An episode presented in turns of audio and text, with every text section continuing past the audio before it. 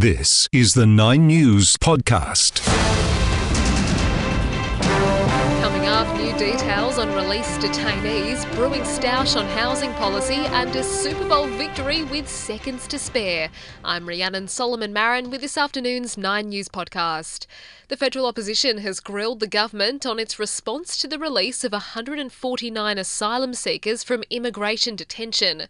The group was set free last year and includes people convicted of murder, sex offences, and assault. New figures reveal some of the cohort haven't been fitted with ankle monitors.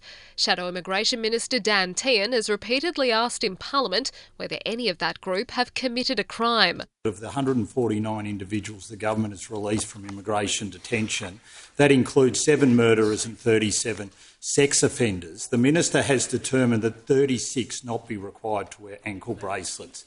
How many of these individuals have committed an offence? Meanwhile, the Home Affairs Department says it's already addressing the findings of a major offshore detention review.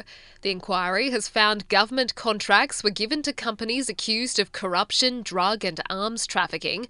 It argues public servants failed to do due diligence before signing the deals.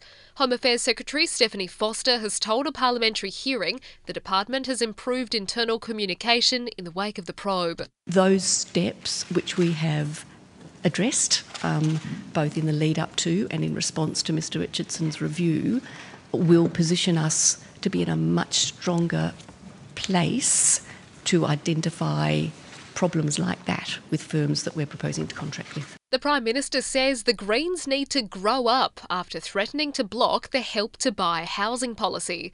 Under the plan, the government would take a 40% stake in a property to help first home buyers get into the market. The Greens say the measure is not ambitious enough, pushing for negative gearing concessions to be reined in. Anthony Albanese has told Parliament the government's Help to Buy policy will not be changed. It stands on its own and on its merits.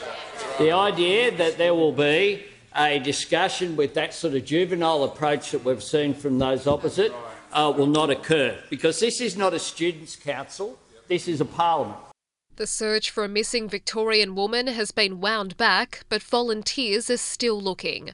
A vigil has been held for Samantha Murphy a week after she went missing while on her morning run in Ballarat. Reverend Mark Shering says he can't see the community giving up anytime soon they'll just continue doing whatever they can, whatever they're allowed to do officially, but also just people getting on with searching different areas. Mm. So I think they'll just keep cracking on as long as until something is found. The case against a former Sydney teacher accused of indecently assaulting students more than 40 years ago has been quashed on a technicality because she's a woman. The New South Wales Court of Criminal Appeal has held the relevant section of the Crimes Act does not apply to conduct committed by a female upon a male. That section of the Act has since been repealed and replaced. In finance, one Australian dollar is buying 65 US cents. Sport.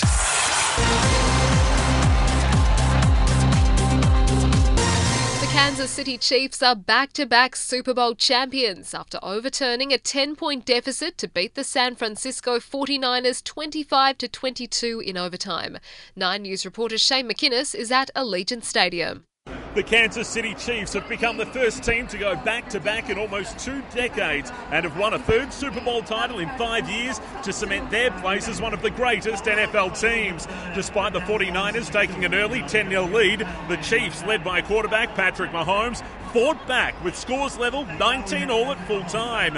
After San Francisco took the ball first in overtime, they could only manage a field goal. That left it to Mahomes to somehow orchestrate a touchdown, and that he did. The Chiefs winning 25 to 22 at Allegiant Stadium in Las Vegas. Shane McInnes, 9 News. There's been a comical moment in Australia's ODI win over the West Indies, with umpires denying the Aussies an obvious run out because no one appealed.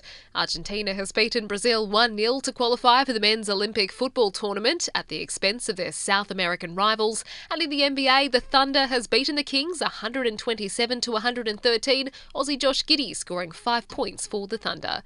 I'm Rhiannon Solomon Marin, and that's the 9 News podcast. For the latest in news, tune into 9 News at 6 pm time.